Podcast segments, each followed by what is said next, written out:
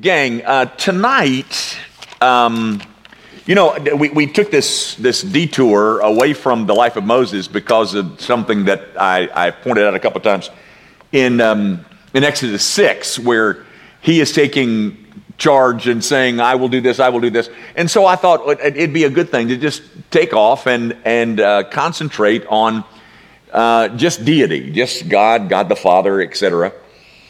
Um, tonight, our subject is the Trinity. Um, now, because so many people in the Christian world, I think, have such bad attitudes um, about doctrine, uh, you know, they, they think and even say that, you know, there, there are far more important things that we need to be discussing, uh, talking about instead of doctrine. I mean, doctrine is just a little bit too dry. I mean, I'd, I'd much rather hear something about how I can hack it on Monday morning, you know? Or do something on parenting. You know, we could all use a little bit of help on that parenting thing, you know? So do, do something like that. Um, uh, I, this is the honest truth. Um, years ago, I mean, gosh, 35 years ago, I knew of a youth director who took his youth program to uh, the beaches of Florida for their summer trip. And their topic uh, for that summer trip was how to use a Hewlett Packard computer. now that's pretty practical, I guess. I mean, but that was that was what the church sanctioned for the youth to go on the youth trip to learn how to use a Hewlett Packard computer? I don't mean sure they make Hewlett Packard computers anymore, do they? Um, but anyway, I mean that's practical.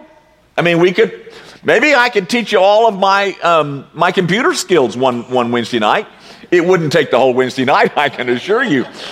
But um, um but but but the point is because I, I know that there is such a desire to have, you know, on the part of God's people, to have something, you know, that they can, uh, uh, a takeaway, I guess, I always try, uh, not successfully at times, but I always try to, to, um, to include some kind of application of the doctrine of which I'm teaching.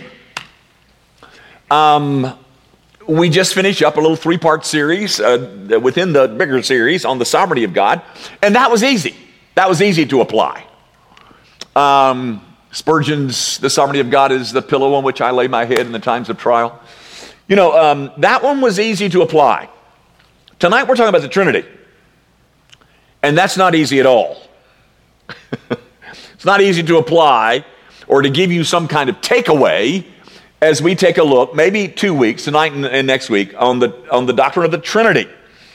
Um, if you're going to wait around for an application of this doctrine, either tonight or next week, you're probably going to have a pretty long wait because I'm not sure that I have anything for you. I could tell you um, um, that this doctrine of the Trinity is the great solution to the I thou um, discussion within philosophical circles. Now that'll warm your heart, now wouldn't it? You know what the I thou discussion is all about, don't you? Oh, sure you do. Um, it has to do with the, uh, the objection that God, if he is Unitarian, if you assume that he's a Unitarian God, um, that he could not be eternal love because love requires an object. And if he was Unitarian, there would be no objects to love, so therefore he could not be uh, eternal love. And it extends into the whole personality thing and relationships.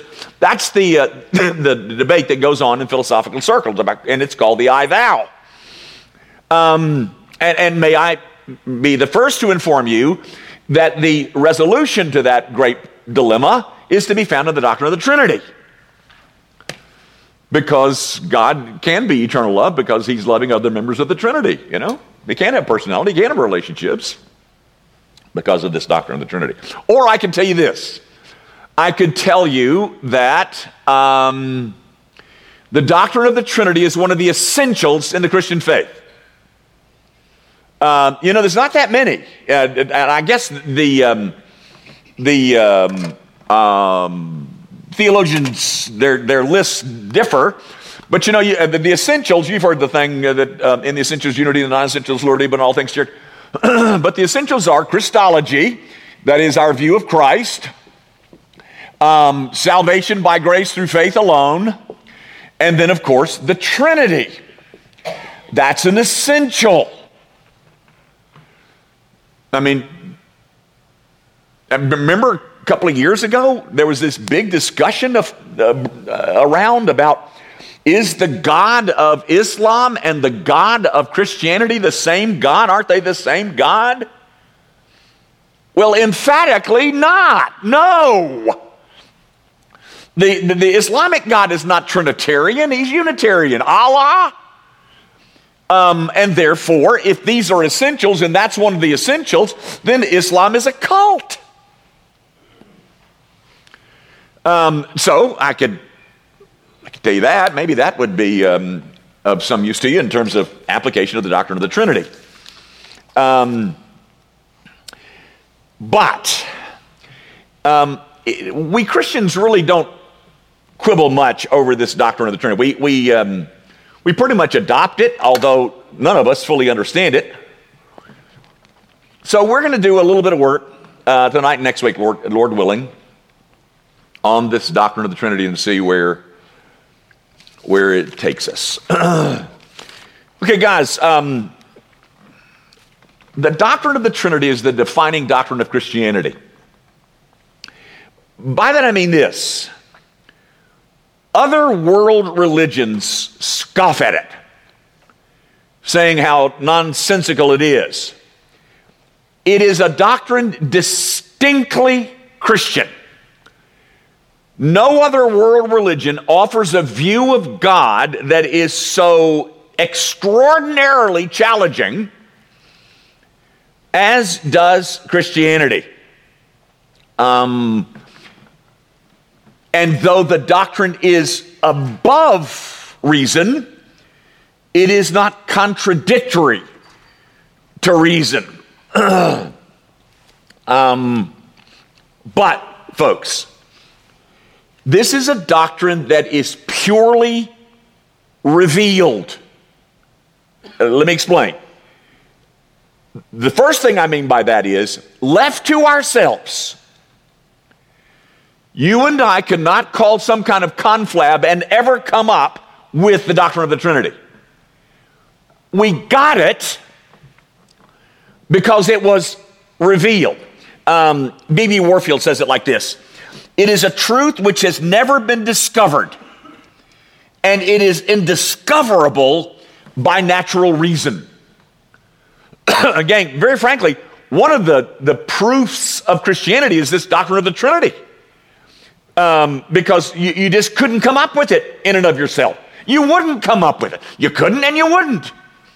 You wouldn't, you wouldn't come up with this kind of view of God. It would be uh, way too, um, oh, I don't know, um, counterintuitive, and, and that it certainly is. Um, the doctrine of the Trinity, and, and I'm going to I'm gonna, really, what I think is the best statement of it found anywhere is found in the Westminster Confession of Faith. And that's what this is. This is a really an old copy. And the Westminster Confession of Faith, if you, um, if you don't know, has its doctrinal section, and then it has the larger catechism and the shorter catechism. Um, in the larger catechism, here is what it's brief. Here is what here is the doctrine of the Trinity defined. There is but one only, the living and true God. There be three persons in the Godhead the Father, the Son, and the Holy Ghost. And these three are one true eternal God, the same in substance, equal in power and glory, although distinguished by their personal properties. That turn you on? That's the doctrine of the Trinity, ladies and gentlemen. Um, gang, the doctrine of the Trinity is not discoverable by human reason. Then where did it come from? It's revealed. Um, here's what happens people sit down with this book and they say, hmm, I wonder what that means. They, they, they discover data that comes out of here, and then they try to put it in, in deliverable sentences, which is called theology. So, what in the, the study of this book did they find? Well, let me summarize it for you quickly and then we'll take a look. Here's the first thing they found there is but one God. Remember the Deuteronomy 6 passage, Hear, O Israel, the Lord your God is one. It's called the Shema. Um, so they found that there's, there's one God. What they also found is that the Father, the Son, and the Holy Spirit are each God. Each of them are God. And then they discovered, thirdly, that the Father and the Son and the Holy Spirit are distinct persons. And then, fourthly, they are equal, but there is a fixed order of existence. For example, when we pray, generally speaking, prayer is made to the Father through the Son in the power of the Holy Spirit. Um, redemption is from the Father through the Son by the Holy Spirit. Creation is from the Father through the Son by the power of the Holy Spirit. So, those are the four things that they found. And what came out of that was the doctrine of the Trinity. Now, let's us all do that this evening together. Let's go look at some of the data. Okay? and see what we're going to eh, see what distillate we could come out of, come out with once we've got data on our hands. Okay? Let's do that. That should be terrific fun. I know you're going to have a great time doing this. Go to Genesis 1 1. Let's start there. Genesis 1 1. You know what that would be? That would be the first verse in the Bible. And the first verse in the Bible says this In the beginning, God created the heavens and the earth. Okay, Jimmy, I knew that one. But I certainly don't see the Trinity there. Well, let me show it to you. Gang, the word that is translated God is the word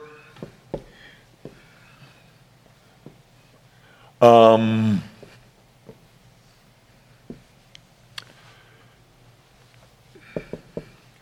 Elohim. You've heard that before. Uh, my little lamed is not real good. Um, uh, this is an Aleph, Lamed, Hey, Mem. Um, and this is uh, Holam. Um, and it's the word Elohim. You've heard of that. I mean, you've heard of El Shaddai and El Roi. And all. Well, there's the El right there. It's an alpha and a lamed with a little herrick down here, which turns it into an eh sound, El. Elohim. Are you impressed yet? Okay. The word Elohim, that's translated God, is a plural word. And the plural is right there. That's a plural word. Now, it gets better. In the beginning, God created. The verb is singular.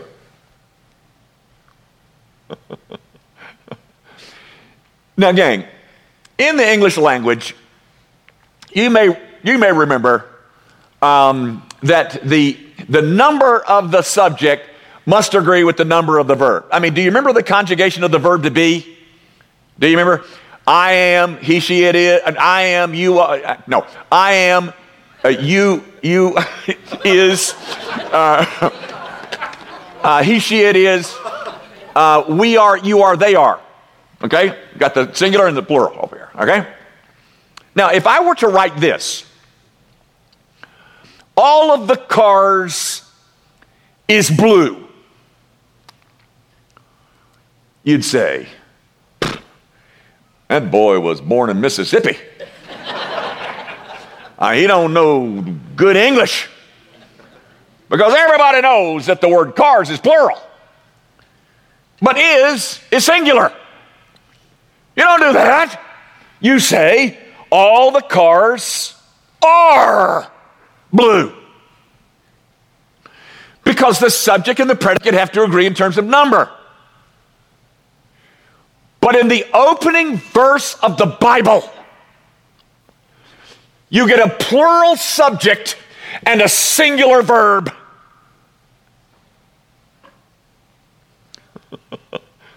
Okay. So you're a Hebrew scholar and, and you're studying your Bible and you think, oh, well, that's uh, interesting. Now remember, where did this doctrine come from? It's purely revealed. And so what is uh, what happens is that we gather all the data and then we try to, you know, assimilate it and put it all together and come up with a doctrine. Well, here's point number 1. We got a, I got a plural God and a singular create. Mm-mm. Well, you know, maybe we better, uh, maybe we better think about that. Well, just throw that one away. That's not the end of the world. I mean, listen, we'll, we'll, come back to that. I mean, it might be just about a scribal error. I mean, the guy might have been born in Mississippi. Who knows? Um, but then we come to, um, oh, oh, oh, verse 2. Um, the earth was without form and void, and darkness was over the face, and the Spirit of God. What? Wait a minute, wait a minute. I thought God was doing this. Well, who's this other person that just got mentioned here? Oh my goodness, it's a it's another person and it says it's related to God. Huh, that's interesting. Okay, put that down in the notebook as fact number two. And then we come over to verse 26 of um, Genesis chapter 1. Genesis 1 26. Then God said, Let us make man in our own image. Did you see that us? Well, I mean, for heaven's sakes, who is God talking to? You know, guys, um, I've told you this before. Uh, the doctrine of the Trinity just absolutely does Judaism in. Um, Judaism has not yet, I mean, they don't know what's going on. Uh, uh, I, am going to say this because it's the actual truth, and it's, I'm just telling you I, am just telling you. And, and I, I, I don't mind that it was gets online that I said this. I, I, it's because it just happened. Guys, uh, here's a book that I was given to read by a, uh, it's, it's, a, it's by a Jewish rabbi entitled Howard Greenstein. The author is Howard Greenstein. Well, Howard has a son. Um, his son is a, a Jewish rabbi here in Memphis, Tennessee. His name is Micah Greenstein, and he is quite a personable fellow. Uh, fit and trim and runs. He's just really a fit, personable guy.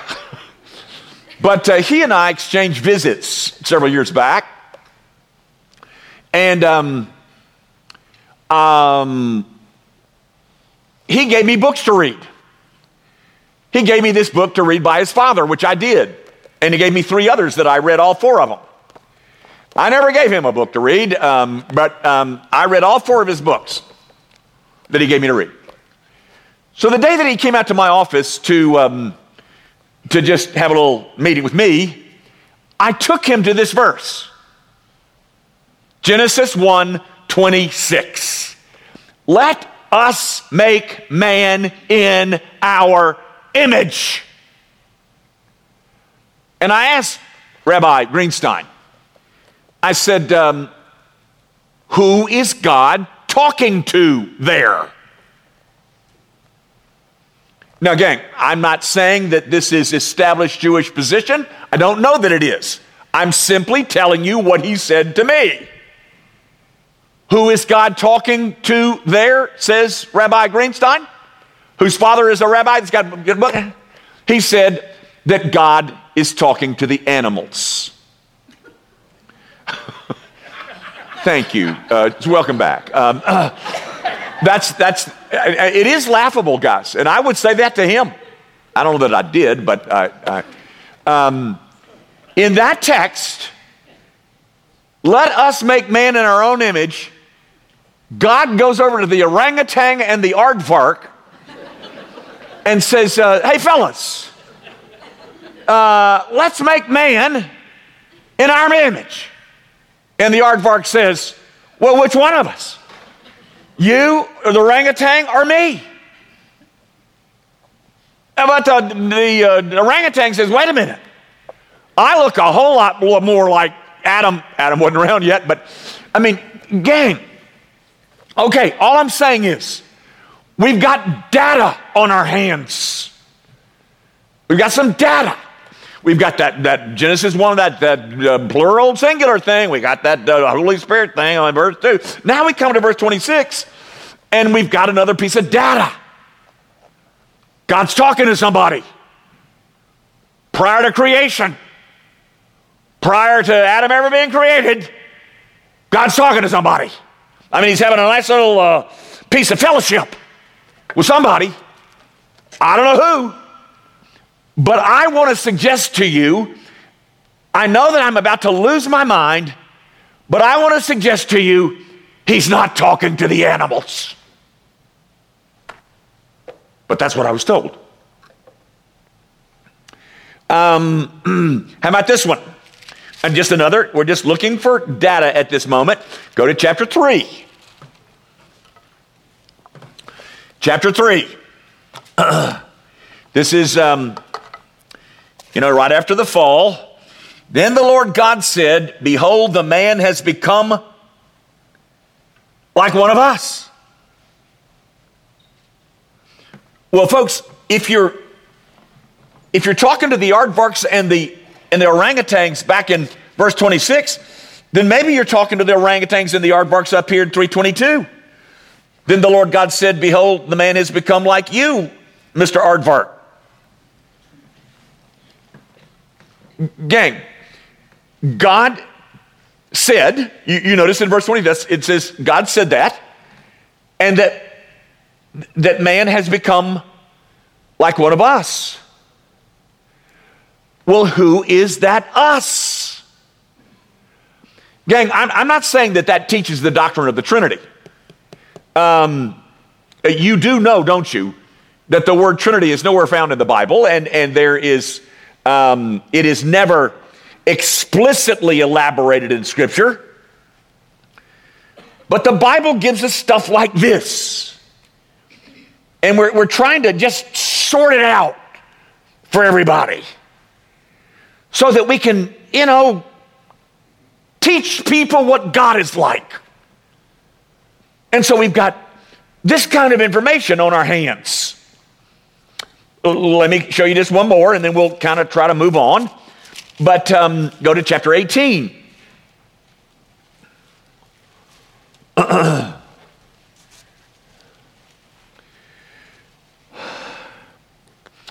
chapter 18. And the Lord, and there's that Lord in all caps, and everybody knows what that is. That's Yahweh. And Yahweh appeared to him, that's Abraham, by the oaks of Mamre as he sat at the door of his tent in the heat of the day. He lifted up his eyes and looked, and behold, three men. Now, gang, let me, let me put it like this I don't think you could ever establish the doctrine of the Trinity from that text. But I think I can say this much it is perfectly consistent with the doctrine of the Trinity. Uh, we start out with the Lord.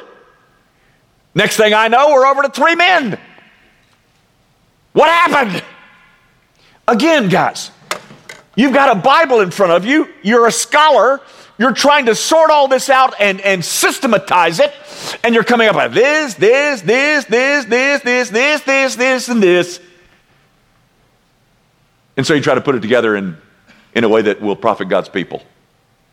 And the Christian church put this thing together, and it's called the doctrine of the Trinity. Completely reveal, revealed. Let me, let me just add a couple of quick things, and, and then we'll stop right there, at least for the night. Guys, I'm not going to spend a whole lot of time on this one because we did it, I think, in the fall. Um, but let me just show you um, there is this personage, particularly in the Old Testament, um, the angel of the Lord. Remember him? Um, go to Genesis 16.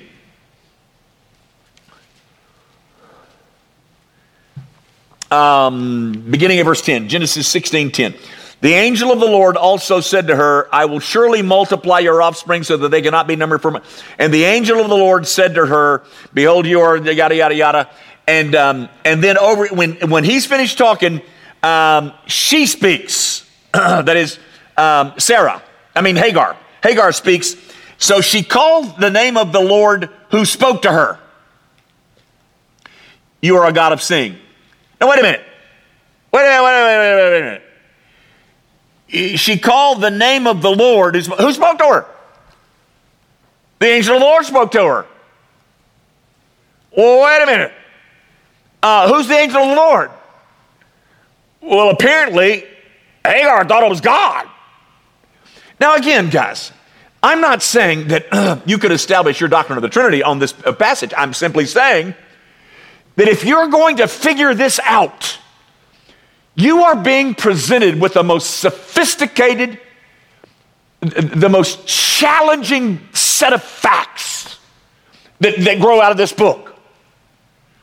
And so the angel of the Lord, by the way, um, we got into it in the fall because it's also found in Exodus chapter 3. Do you remember that? Uh, the, the story opens with the angel of the Lord, and by the time the story is eight, eight verses later, there's a burning bush. And God, I mean, uh, names himself Yahweh. But it was the angel, uh, the angel of the Lord that started the text. Yeah, do you need to see that? I don't think we've got time. But the point is, guys, all right, so I'm trying to figure out what, what the Bible says, and it's called, I mean, God, I mean, the angel of the Lord is called God. Wait, wait, back in Genesis 1 2, it said the Spirit of God. Hmm. And then uh, there's, uh, there's this conversation that's going on in the 26th verse. And then the Lord uh, appears to Abraham, and then three men are standing at his tent. Mm. What, what, what, do we, what do we got here? And by the way, guys, uh, we don't have time to do this, but um, there is, I'm afraid, um, among the evangelical world, a, a, a, a mindset, and maybe it's not a mindset, it's just a notion that the Holy Spirit doesn't come until Acts chapter 2. Oh, but ladies and gentlemen, he comes in 2, all right, verse 2 of Genesis 1. Um, uh, can, can, I show you? Um, uh, I got so many. The book of Judges. Um, uh, Othniel, Jephthah, Gideon, they're all clothed by the Holy Spirit. And of course, you remember in our study of Samson, uh, when, when the Holy Spirit rushed upon Samson, then, uh, but l- let me show you this one and then we'll quit. Numbers chapter 11.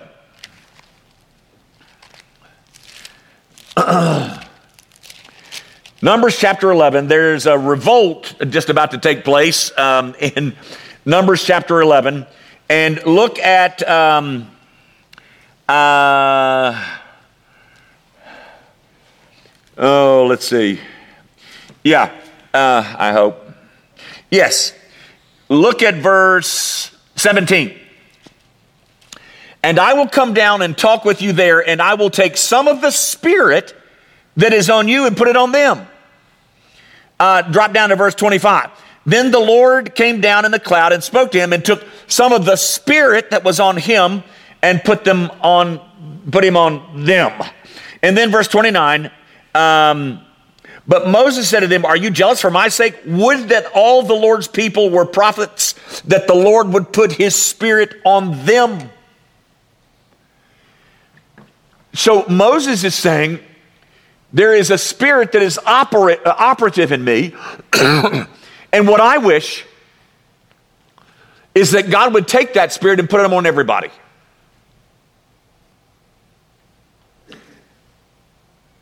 And he does do that. He does it in Acts 2 at Pentecost. But that's not to in any way suggest that the Holy Spirit was not present and doing all kinds of things in the Old Testament. Um, in fact, it's, I mean, it, as you see here, Numbers 11, the Holy Spirit's present often most frequently has to do with the operation and ministry of the prophets to properly proclaim the word of God, which is, of course, his assignment when it comes to this book. Gang, do you, do you get? I mean, uh, next week we're going to look at the New Testament. But do you, do you get what I'm trying to say? At least, um, this thing didn't just come tumbling out of Rome. People sit with this book and they, they come up with these, they, they see these statements and they're trying to say, no, wait a minute now. The angel of the Lord, who's that? Well, and with the Spirit of the God, uh, one, two, what is that? And they're talking to somebody and uh, the three men. And, and so they're gathering all of this data. And now that we've got all the data before us, let's assimilate it and put it under the rubric of something that is true about God. And the thing that they came up with is this word that's not found in the scriptures, but it's called the Trinity. And I'm saying to you, brother and sister, that the only thing that will explain so much of the intricacies and the sophistication of the Old Testament and New is the doctrine of the Trinity. Apart from the Trinity, there's no way to explain these things.